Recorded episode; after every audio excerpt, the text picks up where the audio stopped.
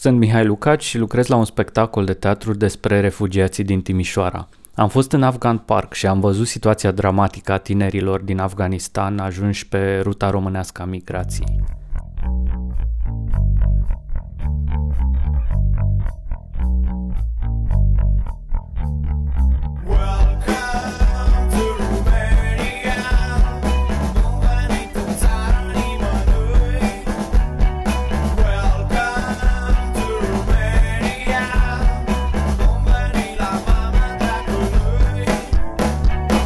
M-a interesat și ce cred timișorenii despre acest fenomen nou.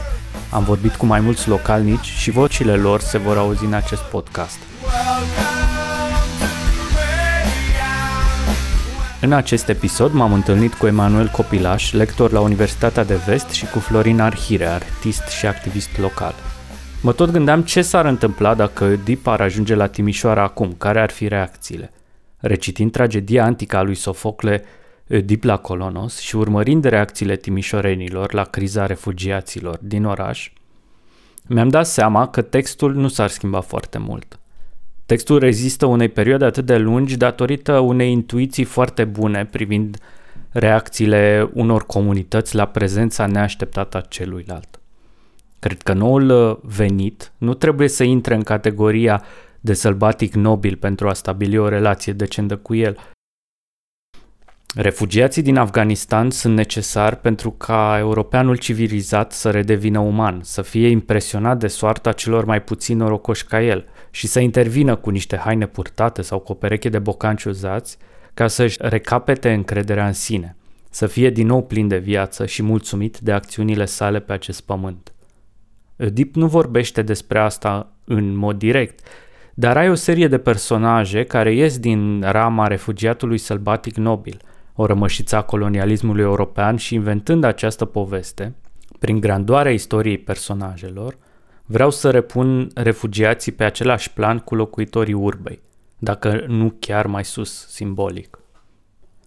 Subiectul refugiaților din Timișoara a apărut recent, tot mai insistent – este alertă în rândul polițiștilor din Timișoara care caută de peste 24 de ore un individ care a ucis un cetățean afgan și a rănit grav un altul. Suspectul și victimele făceau parte din două grupuri de migranți între care a pornit un conflict. Orașul din vestul țării este sufocat de câteva luni de sute de transfugi care așteaptă momentul potrivit să treacă granița.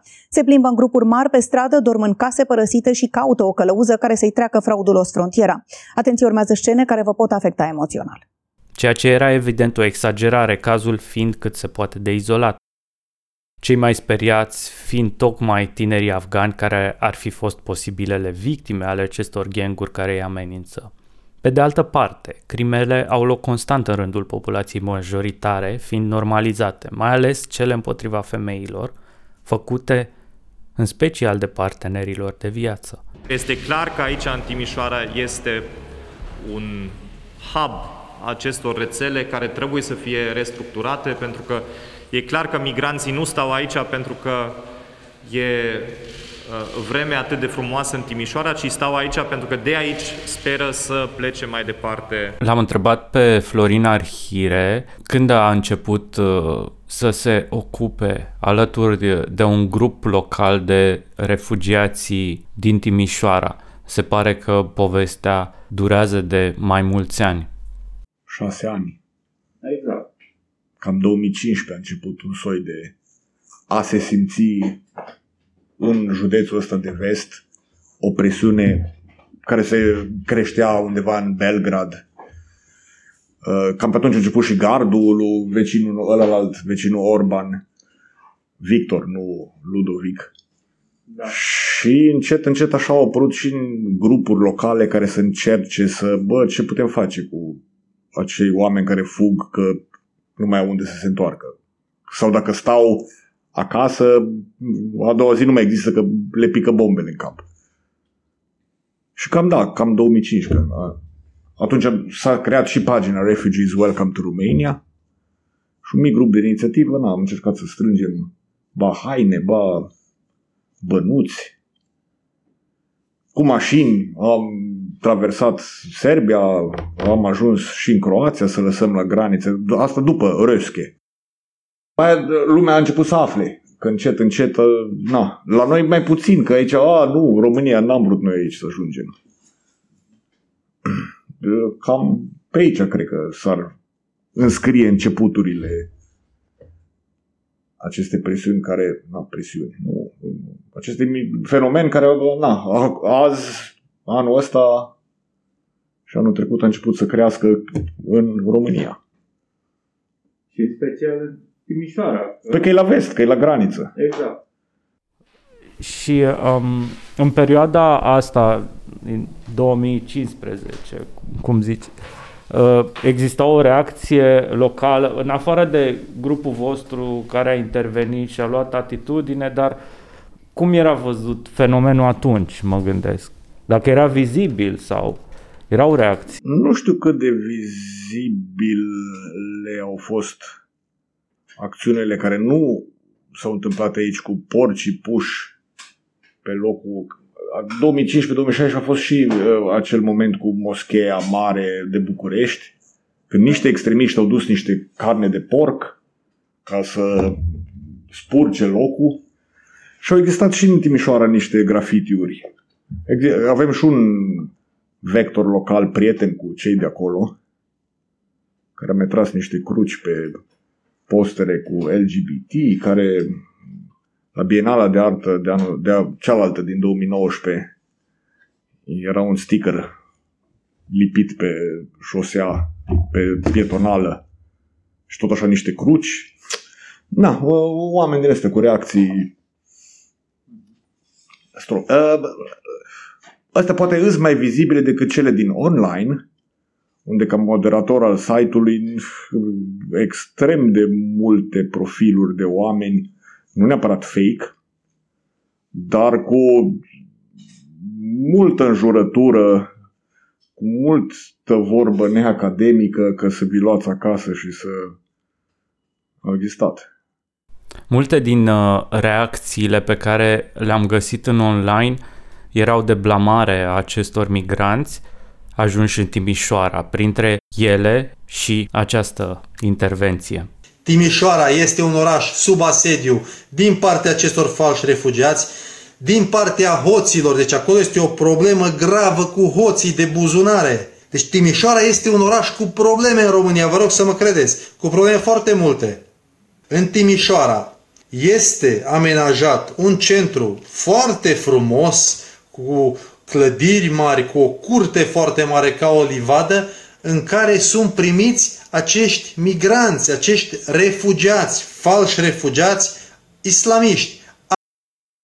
Absolut toți musulmani. Dar, dragilor, într-o zi va veni unul care va dori să ucidă creștini și se va face ceva în Timișoara grav de tot. Fenomenul refugiaților are un aspect de noutate în România pentru că nu ne-am confruntat aici cu războaie în apropiere de lung timp Deși țin minte frica produsă de media în preajma războaielor din fosta Iugoslavie la finalul anilor 90 și a valului imaginat de refugiați kosovari care nu au produs niciun efect real în România acelor timpuri, deși erau prezentați în aceiași termeni apocaliptici, care ar modifica negativ țesătura socială. Un punct de vedere mai amplu ne oferă și Emanuel Copilaș de la Universitatea de Vest din Timișoara, ca să înțelegem fenomenul ăsta, m-aș lua după maxima unui diplomat britanic pe numele său Robert Cooper, un liberal care spunea dacă ai o problemă și vrei să o înțelegi cum trebuie, lărgește contextul. Și atunci trebuie văzut de ce migrează oamenii ăștia din Siria, din Afganistan în primul rând și din uh, Siria. Siria, conflict civil, Afganistan, retragerea trupelor americane după două decenii de război și sute de miliarde de dolari cheltuiți practic degeaba, adică nu chiar degeaba, că între timp au existat o grămadă de ONG-uri și de companii americane care au făcut bani din dezastrul la care se întâmpla. Dar practic ei vin acum și uh, n-aș folosi termenul de migranți pentru ei. Migranții, în general, sunt oameni mai raționali, care aleg să se mute dintr-un loc în altul pe baza raportului cost-beneficii. Ei sunt refugiați. Ei nu au cum să gândească în termeni atât de rațional. De multe ori decizia de a migra vine spontan pe baza unor uh, uh unor chestiuni de genul acesta relativ neprevăzute, cum a fost retrage trupelor americane din Afganistan. Da, România, până la urmă, e o țară de tranzit. Ei nu vor să rămână aici, vor să ajungă în Germania, Marea Britanie, Franța, unde sunt comunități, rețele din acestea de uh, migranți, refugiați foarte bine puse la punct și să, să, se integreze, uh, să se integreze acolo. Eu am mai stat de vorbă cu câțiva dintre ei, mi-au spus că în general sunt bine tratați de poliție, că totul e în regulă, dar probabil că e și o anumită aprehensiune, o anumită teamă să nu pară, să nu arate că mă rog, față de societatea temporar gazdă care exista niște uh, nemulțumiri mari. Uh, acum vreo 10 sau 10, 11 ani, ceva de genul ăsta, uh, predam un seminar de uh, drepturile omului și în colaborare cu uh, Centru pentru Refugiați de la închisoarea Popa Șapca, am vorbit cu cineva și au adus de acolo un fost refugiat, transformat, să zicem, în migrant și rămas aici în Timișoara, irachian, care a stat de vorbă cu studenții. A fost un seminar extrem, extrem de reușit. Practic, l-au, i-au pus o grămadă de întrebări și după ce s-a încheiat ora, am rămas în pauză.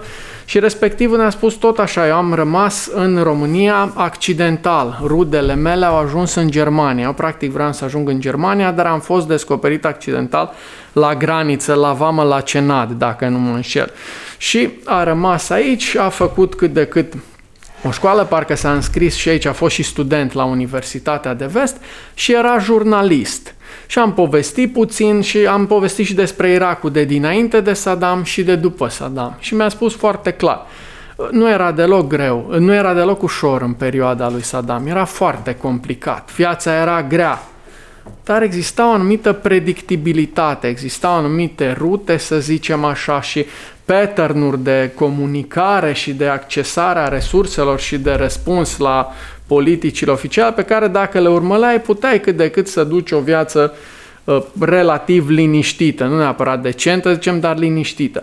Pe când după invazia uh, uh americană în, uh, în uh, Irak, uh, pattern astea au explodat, viața a devenit foarte imprevizibilă, foarte complicată și lucrurile s-au, s-au deraiat, să zic așa, pentru că fundamentalismul religios a crescut uh, foarte mult. Și cu asta închei, inclusiv în Afganistan. Să nu uităm că fundamentalismul ăsta religios nu e un produs autohton, local, e în mare măsură un produs CIA. Acești mujahedini luptători sfinți împotriva Uniunii Sovietice și a comunismului, a baubaului sovietic, au fost finanțați de CIA și de tot felul de uh, imam din Statele Unite care au simplificat Coranul și l-au făcut mult mai militant și au venit cu tot felul de broșuri din astea propagandistice, i-au înarmat pe respectivii ca să lupte împotriva sovieticilor, că ulterior ei au prins gustul puterii după căderea Uniunii Sovietice și uh, în vidul de putere creat în zona respectivă, asta e cu totul altceva și în anii 90 au ajuns să lupte împotriva lor. Deci asta e ideea, ca să înțelegem fluxul actual de uh, refugiați și de migranți în România și mai ales în zona de vest, Trebuie să mergem la problemele astea geopolitice mari, pentru că acolo sunt uh, sursele, semințele înțelegerii lor plenar. Da, aici ar fi legat cumva de tema asta, care și mie mi se pare foarte importantă, ar fi două întrebări. Una, de ce nu vor să rămână în România? Și aici iarăși putem să avem o explicație mai amplă Uh, și uh, a doua ar fi care a fost rolul sau relația României cu aceste conflicte, pentru că am participat și noi ca stat. Nu prea vor să rămână aici pentru că Uh, România nu e atât de atractivă din punct de vedere economic și uh, comunități, rețele de acestea de migranți, mai ales musulmani, în România nu prea există și atunci ei caută, să zicem așa, de postul acesta social și cultural și economic al rețelelor astea cât de cât bine închegate de, uh, de migranți. Apoi, sigur că da, România a participat la dezastru din Afganistan, și din Irak în calitate de membru al NATO. Deci suntem membri NATO și aici trebuie să ne asumăm acest lucru, chiar dacă un membru de importanță secundară, totuși statul român a cheltuit suficienți bani în Afganistan, a murit vreo parcă vreo 30 de uh, militari în în uh, misiuni, ceea ce face și România o potențială țintă a, uh, a terorismului a, uh, islamic. Și acum lucrurile se complică pentru că în România există un fel de defazare de percepție. Noi ne percepem de fapt ca un fel de bastion al valorilor occidentale care sucombă progresiv sub asaltul musulmanilor, cei răi și străini și antidemocratici și așa mai departe. Dar de fapt România este departe de a fi acolo, responsabilitatea ei este mult, mult mai uh, mică din punctul acesta de vedere, dar vrem cumva să ne conectăm la marile uh, narațiuni occidentale. Și problema iarăși are mai multe paliere și multe sunt schizoide, adică, da, cultural, sigur că există o alteritate, un șoc, o diferență, dar economic și social, la cât de în cap este România și Occidentul din punct de vedere demografic și problema asta se accelerează. Dați-vă forța de muncă, iarăși în Marea Britanie, în UK, se vede după Brexit lucrul ăsta extrem de pregnant. De social și economic avem nevoie de ei ca de aer, pentru că cei care reușesc să migreze, din păcate, sunt până la urmă cei cu anumite rețele, cu anumite sume de bani, cu anumite posibilități. Și toți nu chiar toți, dar majoritatea sunt cei care au bani, câteva mii de ori să plătească călăuzele respective. Nu?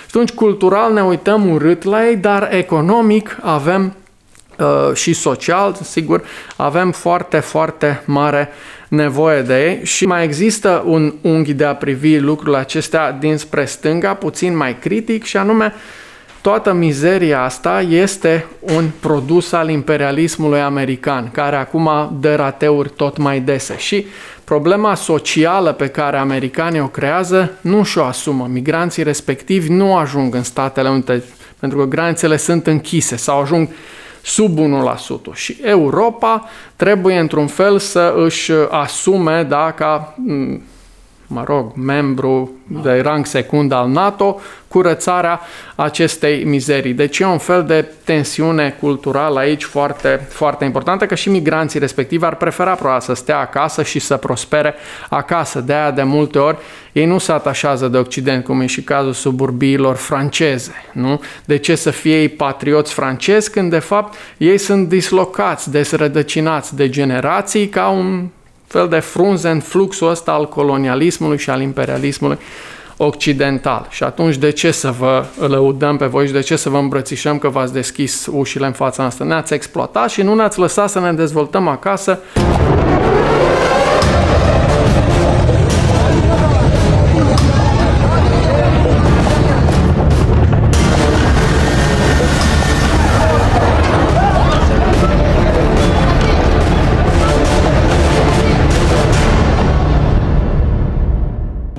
Americanii ne-au trădat. Ahmad este în România de trei luni și mărturisește că și-ar dori ca aici să își continue viața. Tânărul spune că urmărește îngrozit ceea ce se întâmplă în țara lui natală și se gândește la ce e mai rău pentru familia lăsată în urmă, mai ales că nu știe nimic de mama, tatăl, frații și surorile sale. Afganul mărturisește că odată ce va obține azil își va aduce și familia în România. Coleg în același centru de refugiați, Shahin nu își poate stăpâni lacrimile când se gândește la imaginile îngrozitoare din Afganistan. În ultimele două luni am văzut imagini pe care nu credeam că o să le văd în țara mea. Shahin se consideră norocos că a plecat din țara cucerită bucățică cu bucățică de insurgenți și că a ajuns în România. Este pentru prima oară în viață când simt că am scăpat de un coșmar, că am fugit dintr-o junglă într-un oraș unde sunt cu adevărat oameni. Numai anul acesta, aproximativ 2800 de cetățeni afgani au depus cereri de azil în România. Refugiații nu știu foarte multe lucruri despre România. Aici probabil nu neapărat că aș fi în, în, în, în, în contradicție cu ce a zis Emma, dar destul de mulți din sirieni au deja rude în în Germania sau în Suedia sau în alte părți. Și așa că targetul acelui grup, nu neapărat actual acum, acum e predominant afgani, De-aia ei își doreau Germania pentru că nu, acolo mi verișorul sau acolo mi... Lucrurile astea se întâmplau în Iugoslavia, era de... Bine, era și mult mai permisivă în a circula. Fratele mare trebuia să plece în state și să vină bani de la America. Lucrurile astea s-au întâmplat și cu noi după Revoluție, când gata, putem fugi și mai ales după intrarea în UE, când na, ne găsim job mai bun acolo. Aici statul a eșuat în a avea grijă de sutele de absolvenți calificați în a le crea condiții și să prospere și așa. Probabil același lucru se întâmplau și cu celelalte nații, nu de, Af- nu de afgan vorbesc, uh, nu știau de România, oricum economic noi na, nu suntem pe, în headline-urile canalelor de știri, bă, ce bine la români, așa că de aia targetul nu-i, nu-i ro. Că a devenit zonă de buffer, asta e un Ottersholz. Uh, că mm, avem o legislație aliniată european și nu poți să îngrădești uh, dreptul de a circula, că el se înscrie întâi la centru de IGI din, eu știu, sud, dar nu poți să interzici ca el să vină în Timișoara, nu-l poți lega de, de locul unde s-a înscris. Dar ce, ce voiam să, să revin aici puțin uh, la ideea asta de uh, multiculturalitate sau uh, eșecul uh, unei multiculturalități care are loc și vorbeai de vest și de urmele colonialismului și așa mai departe, uh, dar aici cum funcționează în Timișoara ideea asta de multiculturalitate cu care Timișoara se laudă atât de mult și uh, tema refugiaților este inclusă inclusiv în strategia culturală a Timișoarei cum Timișoara este un oraș primitor care are această tradiție, respectă culturile diverse, adică cunoaștem uh, genul ăsta de poveste. Cred că acest, cred că acest text vine de la bătrânii conservatori care din fericire încet încet ies la pensie. Ei se laudă cu aici aveam uh, uh, și germani și sârbi și ungari Uh, cred că e de domeniul trecutului. Azi nu știu dacă neapărat conserv... Timișoreanul conservator e anti-olteni, e anti-moldoveni și dacă cumva e, trebuie să fii de nu știu câta generație aici ca să fii considerat că ești de-al nostru jet pe jet.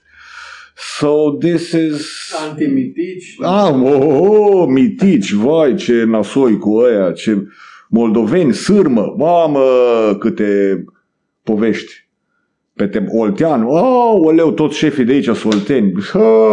Ăia când se tre- fac faculta ca să vină aici să ne iei nouă joburile.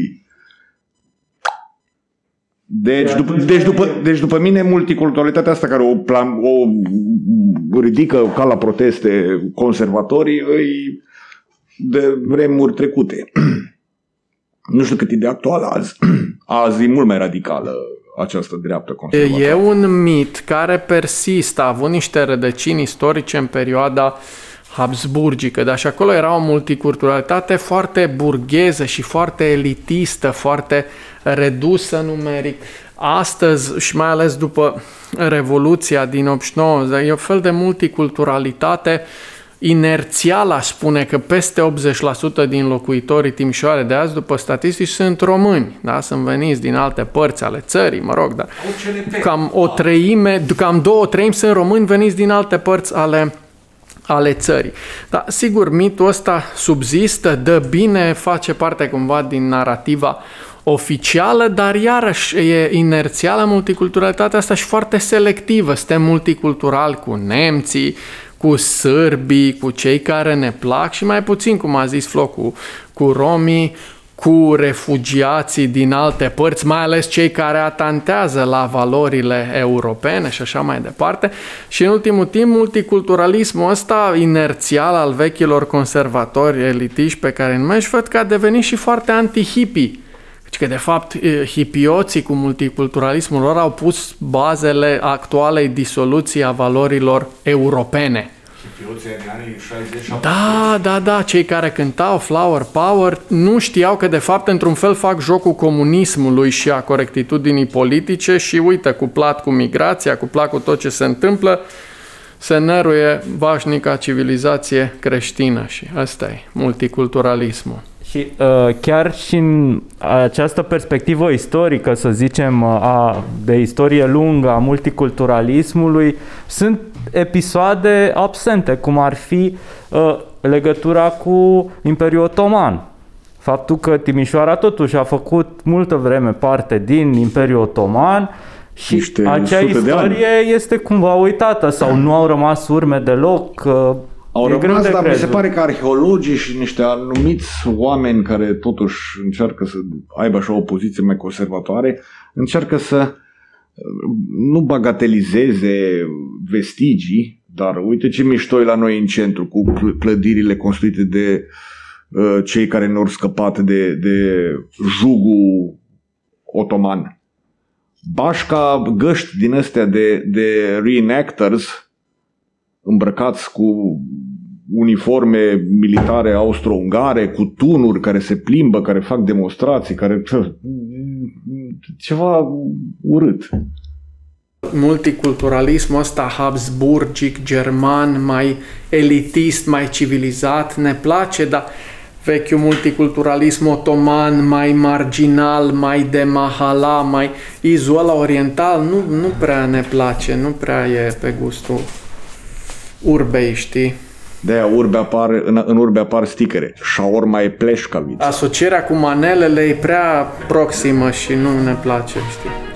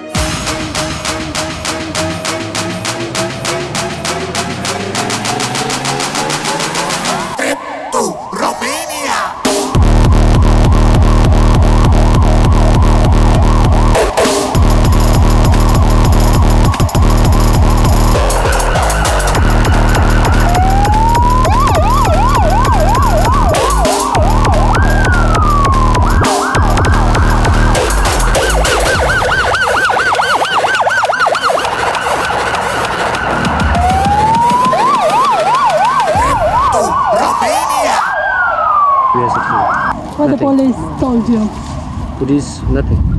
He say you sit here and nothing. Yes. You have uh, document of Yes, yes, I have document with police. He- They take from this camp, from Harmonia camp. what Yes. the, and you are on the street. Why? Did you don't stay on the camp? I stand the camp. I come for uh, shopping here. When I shopping, I go back. what do you want? Do you want to stay here in Timișoara or go away? No, I'm stay here. I don't know. We will see.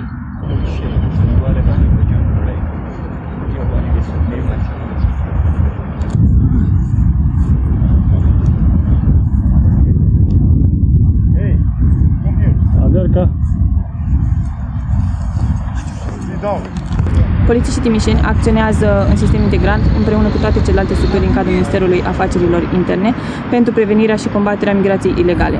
Au fost uh, organizate filtre în care s-au controlat uh, autotrenurile și de asemenea uh, s-a acționat în zona parcurilor, în zona spațiilor verzi și centrelor de cazare pentru a verifica toți cetățenii străini care nu justifică prezența pe raza județului Timiș.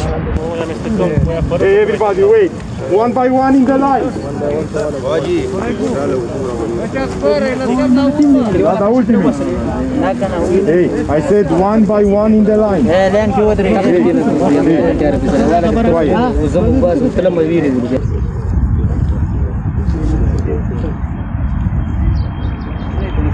Cetățenii străini depistați pe raza județului Timiș au fost conduși la sediul Inspectoratului Teritorial al Poliției de Frontieră Timișoara în vederea stabilirii persoanelor care au documente temporare de identitate. Aceștia vor fi sprijiniți uh, pentru a se întoarce în centrele de cazare, iar ceilalți pentru a se depista uh, contextul în care ei au ajuns în raza județului uh, Timiș și pentru a se face dosar penal pentru trecere ilegală a frontierei de stat. Categoric, dar asta la modul general, că polițistul român nu e agresiv numai cu imigrantul, e agresiv și cu săracul în general, și cu străinii, cu cerșetorii. Avem aici chiar o campanie, aș zice, fascistoidă împotriva cerșetorilor. A fost în Timișoara panouri, uh, ce obține în intersecții, azi uh, cerșetor, mâine agresor, ne dorim lucrul acesta și așa. Deci civismul ăsta multicultural timișoran, apropo de care uh, vorbeam, da, foarte, foarte din fericire au dispărut. Și Dar asta, asta a apărut pe vremea lui Robu. Da, au trebuit o campanie de ani de zile, zile ca să până, da, până da, au da. dispărut. Da. Acum, autoritățile române, sigur, mai ales ce obțin forțele de ordine și așa mai departe, fac cam ceea ce le spune statul român, nu sarcinile le trasează statul român și aici există iarăși ambiguitatea aia de care am vorbit și mișcarea asta a capitalului, capitalul german, care nu vrea decât să subordoneze periferia pentru a transforma într-o piață, da? într-un loc de consum și atunci migranții pot fi utilizați din punctul acesta de vedere pentru a pune presiune pe sindicalizare, pe organizare muncitorească, pe revendicări și așa mai departe, pentru a opri parțial migrația este europeană, că există aici niște tușe foarte interesante. De exemplu, în Germania am înțeles în anumite zone românii și polonezii sunt mai prost văzuți decât marocanii și decât afganii și decât sirienii migranți din Orientul uh, Mijlociu. Deci un fel de xenofobie în asta competitivă, ceva de, de genul ăsta. Dar, din câte am înțeles, sunt cazuri destul de, uh, de izolate. Deci, da, tratați cu... De tratați cu înțelegere, empatie, umanism, dar atenție să nu lăsăm ca lucrul acesta să devină un fel de berbece în mâinile capitalului german, că spre asta se cam, se cam îndreaptă lucrurile din, din câte văd eu.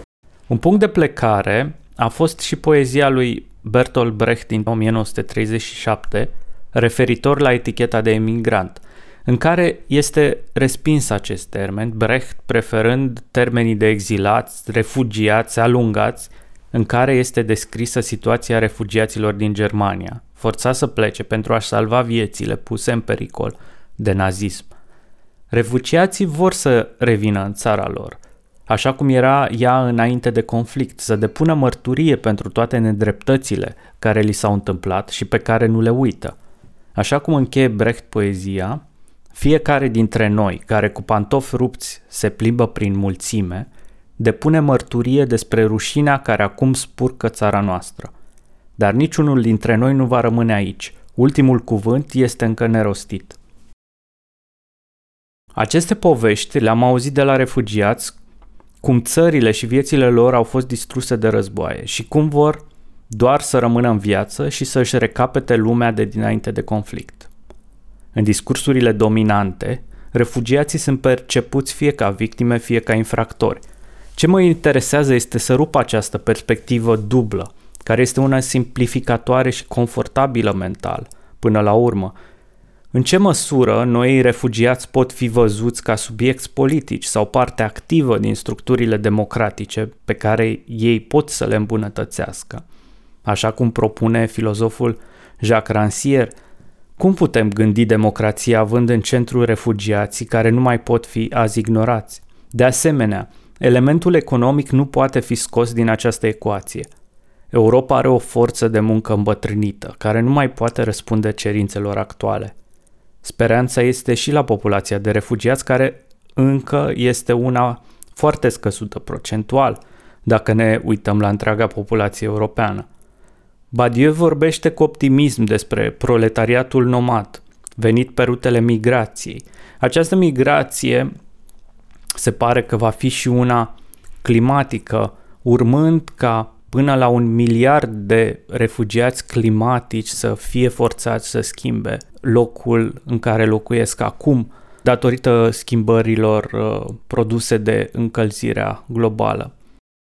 Această discuție este doar la început. Da, da, da, e veche discursul lui pe filiera lui Rousseau și, mă rog, post-Rousseau, bunul sălbatic, care, iar cum ce Badiu ar putea fi capitalizat politic în ipostaza de nou proletar, da, nou nouă avantgarda Revoluției și mie mi se pare de un optimism pripit chestiunea asta. Eu m-aș uita mai ea, dacă vrei tot filozofic să vorbim, la Agamben și la intervențiile lui. La un moment dat el spune cu toții suntem refugiați, nu numai refugiați, în lumea capitalului care e extrem de fluidă, nu? și cum zicea și Marx, tot ce e solid se topește peste noapte, se transformă. Toți suntem vulnerabili, toți suntem potențial refugiați, toți ne putem trezi mâine, poimine că ne pierdem mijloacele de existență, că se întâmplă ceva uh, catastrofal și nu avem unde ajunge, nu, nu știm ce să facem și din punctul ăsta de vedere trebuie să fim mult mai uh, solidari, atât între noi, dar solidaritatea asta să fie pe orizontală, socială, nu pe verticală, cu politicul și în primul rând cu forțele capitalului, că ce mai azi politicul decât o anexă a neoliberalismului. Deci la asta mă refer. Lucrurile pot merge în foarte multe direcții, de niciun optimism nejustificat și pripit nu, nu consider că ar trebui să-l îmbrățișăm, dar niciun pesimism conservator, vetus și nu, în niciun caz. Cei care nu sunt revuciați și vin de nevoie migrează pur și simplu pentru o viață mai bună și nu vin aici în calitate de revoluționar, vin în calitate de proletar umil care vor pur și simplu o viață mai bună fără să pună condiții, fără să înțeleagă de fapt că au dreptul să pună condiții. Deci aici e o muncă politică uh, titanică. When I first set off, I wanted to go to Germany, but the police stopped me. I might try to stay here because I feel the people are kind and always ready to give a helping hand. Ali, an Iraqi asylum seeker, is perhaps an exception. The majority of migrants hope to continue their journey through neighbouring Hungary towards Western Europe.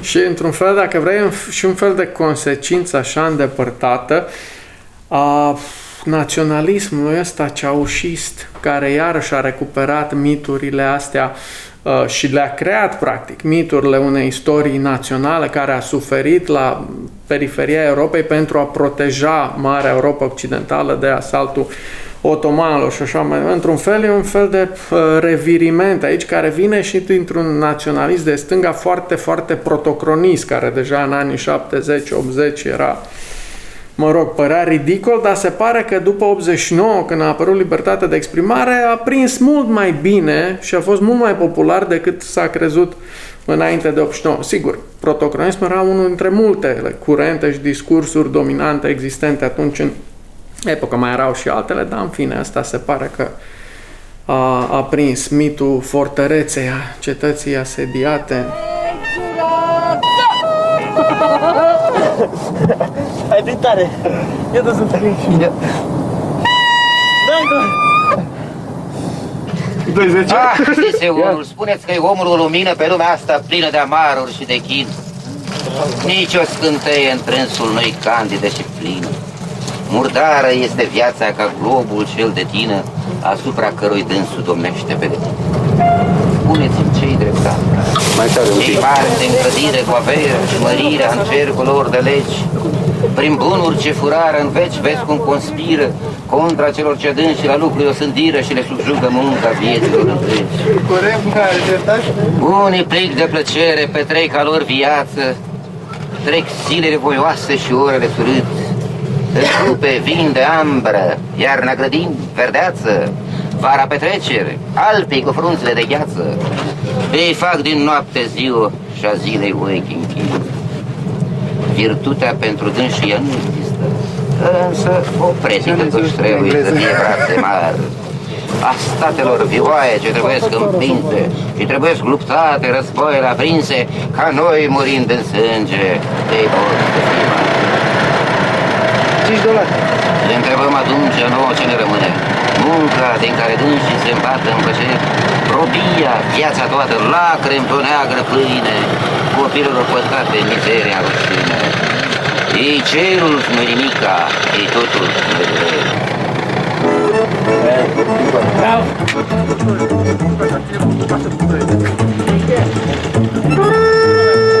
Aici!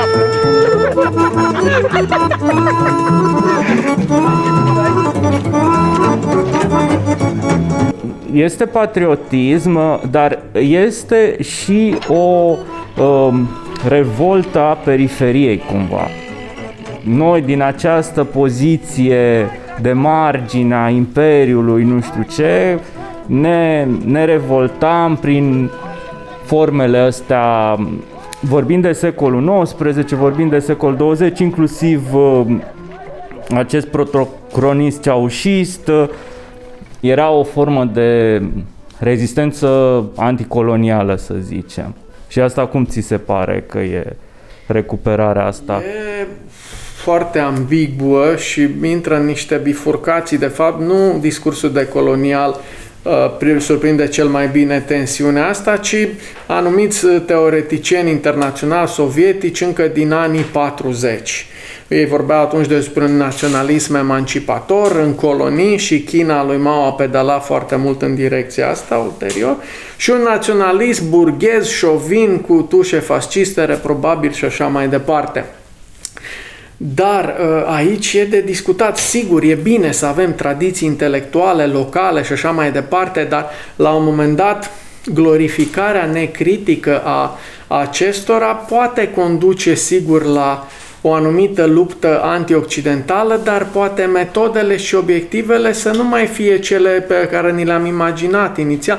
De exemplu, să transform, cum am văzut că se mai face în studiile uh, decoloniale, pe Eminescu într-un posibil far al rezistenței împotriva colonizării, mi se pare pripit și periculos cu toate opiniile lui hipernaționaliste, protofascizante, ultramisogine și așa mai departe. Nu prea pot, absolut nu, nu prea pot să îți asumi, adică trebuie o operație, nu știu, de aseptizare ideologică, un fel de curetaj ideologic foarte amplu și nu știi dacă rezultatul mai e suficient de palpabil încât să-ți permită un proiect de genul ăsta. Știi? Deci, da, tradiții locale, dar multe dintre ele am fi surprinși cât de ne pe gustul nostru sunt sau antidemocratice, anti-emancipatori, inclusiv pentru populațiile uh, locale. A, deci construim, dar cu ce? Și aici are un mare paradox că teoriile clasice ale naționalismului sunt un produs occidental, european, până la urmă. Uh, sigur, mișcarea decolonială radicală și din Africa care a vrut să uh, conteste supremația asta occidentală de multe ori a recurs la marxism, dar ulterior a recuzat și marxismul ca o teorie eurocentristă, până la urmă occidentală, chiar dacă subversivă. Perfect adevărat, da. Ideea este că nici tradițiile locale per se nu pot fi valorificate uh, 100%. Nu avem nicio garanție că lăsate de capul lor, să mă exprim așa, duc într-o direcție progresistă. Din potrivă, pot duce în fundături destul de nasoale și ăsta e paradoxul că în lumea de azi în care trăim, în care globalul înlocuiește localul și invers, trebuie colaborat, pentru că altfel... Dar urmând uh, această linie a unei gândiri, să zicem, uh, decoloniale, este europene, care există totuși și este prezentă, cum, put, cum ar fi văzuți refugiații dintr-o perspectivă decolonială. Adică eu n-am, n-am găsit interpretarea asta, dar mergând pe ideile de colonialismului este european, ei unde s-ar încadra? Personal, cred că instrumentele uh, metodologice marxiste sunt mai utile decât cele decoloniale. Dacă vedem problema în termen de clase și în problema în termen de uh, raporturi economice și structuri din astea globale istorice care favorizează migrația și uh, refugiații, practic uh, problema este următoarea. Noi am venit cu uh, o, o anumit, un anumit model de a gândi și de a face politică din Occident, cel puțin Occidentul, nu noi la periferia Europei, l-am transplantat forțat în tot restul lumii, că peste tot există acum state naționale, dar fără să ne gândim la consecințele pe care le poate produce acest lucru în areale civilizaționale total diferite față de modelul ăsta. Nu? Dacă ne uităm în Africa, în Orientul Mijlociu, multe granițe sunt trasate efectiv cu linearul, pentru că marile puteri uh, coloniale împărțeau uh, resursele respective cum credeau de scuvință și granițele astea au despărțit comunități întregi și au produs de foarte multe ori extrem de multe conflicte sau am potențat altele vechi și ulterior, ulterior Occidentul a trebuit să intervină. Și mergând pe firul ăsta logic, am putea susține acum că acești refugiați care vin în momentul ăsta în Europa, în România, din Afganistan, sunt o urmă a războiului rece și a conflictului din Afganistan de atunci, pentru că am început cu, a, cu punctul Sunt ăsta. o consecință a anilor de război duși acolo. Din anii 80, zici. Toți. Nu a fost alt soi de război. Tot cu glon s-a murit. Bomba tot aia a făcut. Că au evoluat e altceva. Dar da, Da, e o consecință tardivă, pentru că, repet, radicalizarea, militantismul CIA antisovietic, anticomunist, i-a potențat foarte mult pe talibani, ulterior în direcții nedorite de americani și atunci migrația asta, da, e o consecință istorică și culturală directă a unei intransigențe talibane care, iarăși, ale cărei semințe au fost plantate din exterior, nu sunt locale neapărat, nu sunt... Uh, Mujahedini au fost educați cu bani CIA, cu bani, Absolut, absolut. cu bani Da. MI6, cu Problema asta a multe. migranților și a refugiaților în Europa, iarăși, e foarte uh, fluidă și e greu deocamdată de tras anumite concluzii fixe, pentru că lucrurile se schimbă permanent și din perspectivă decolonială, lucrurile sunt diverse, din perspectivă marxistă. Oamenii ăștia vin și ce fac? Se integrează în anumite clase sociale occidentale sau alcătuiesc un fel de lumpen proletariat care, de fapt, de multe ori subminează o anumită lupte sindicale pe care le duceau vechii muncitori împotriva patronilor din Occident. Deci și de la stânga de multe ori există critici și delimitări față, față de ei, pentru că ei, de fapt, într-un fel, mai mult, sigur, cultural e amplificată problema asta, social nu, că sunt 4-5% în Germania, 7-8% în Franța și mulți creștini localnici, francezi sau germani se convertesc la, uh, la uh, religia islamică până la urmă. Pe aia nu știu cine îi numără, că nu sunt străini. Da? Dar de asta ei au indus o, un fel de ruptură care mai degrabă e culturală acum decât socială și economică, dar încă nu pot fi uh, înrădăcinat, să zicem așa, într-o tradiție, într-o... Scurt-circuitează oarecum teoriile sociologice clasice. Some of you, that's my problem with humanitarianism. Of course, I'm for it, helping the immigrants absolutely unconditionally. But I don't think this is enough.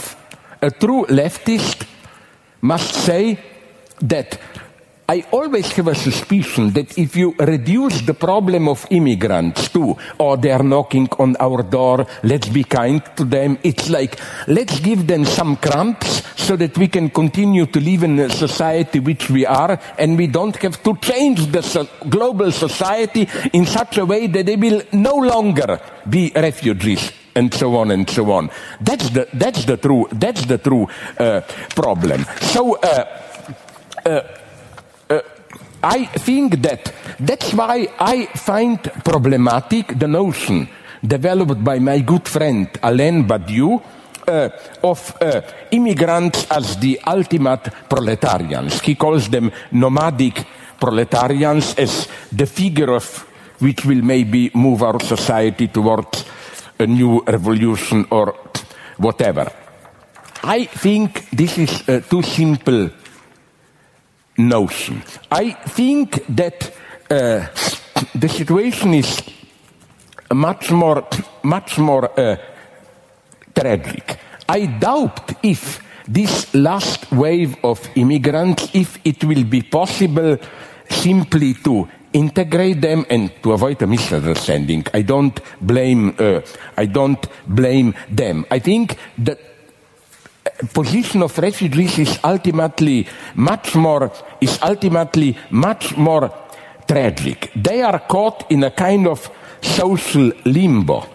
it's not that they're exploited proletarians. Many of them would precisely like to become this, but cannot become. Mă gândesc la cazul Ditrău, unde oameni din Sri Lanka au venit și au ieșit acel scandal, că nu, exist, nu există forță de muncă. Recent, chiar pe pagină a fost șeruit muncitori din Vietnam sau de undeva, au fost plătiți la negru, pentru că aici nu mai poți găsi.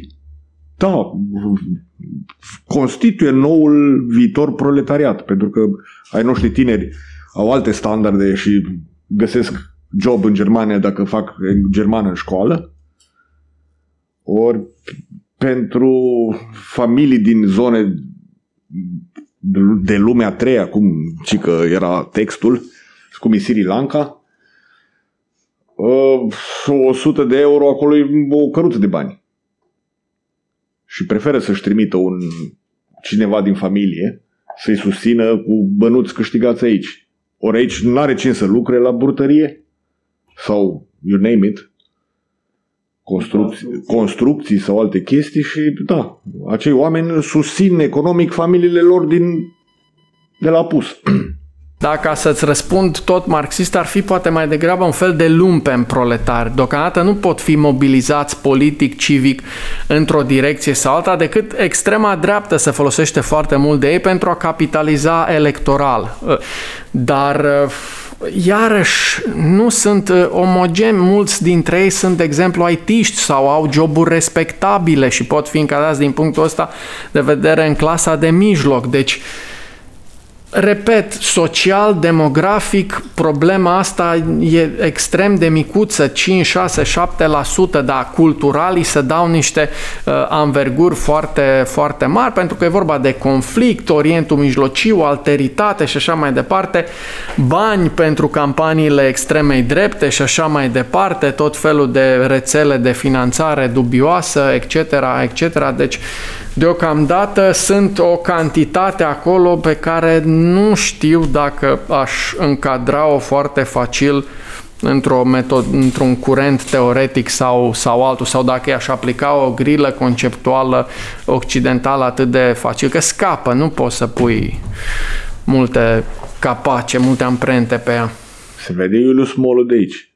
El a fost construit cu oameni din Asia uh, opera, da, fațada. Și chinezi foarte mulți. Păi extrem de mulți. Opera la fel.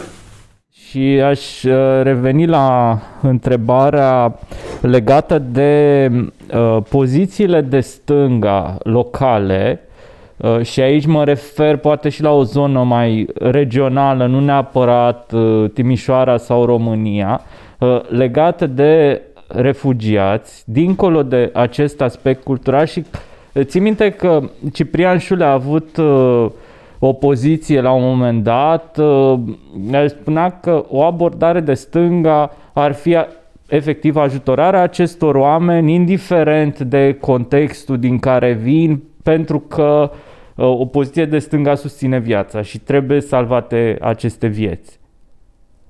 În contextul ieșirii din Afganistan, uh, intervenției. Și mai ales viețile precare, cum ar fi. Deci, da, într-adevăr, dar aici e o mică tensiune, nu cred că e un specific de, de stânga pe Timișoara pe problema asta, adică ne încadrăm și noi cumva în vechiul umanism al vechii stângi, umanismul clasic, dar aici au fost, uite, pe Europa de Est, Gaspar Micloș Tamaș, pro-migrație, dar totuși cu un anumit discernământ, să zic așa, dar clar, absolut, e nevoie de oamenii ăștia, ce puțin Germania, pentru a-și menține nivelul de creștere economică, trebuie să deschidă porțile pentru migranți mult mai mult decât o face în prezent. Poate că pe viitor robotizarea, tehnologizarea vor mai elimina din criza asta de forță de muncă, dar până atunci, sigur, umanism, empatie, înțelegere, dar uh, în același timp și un ochi critic față de acest uh,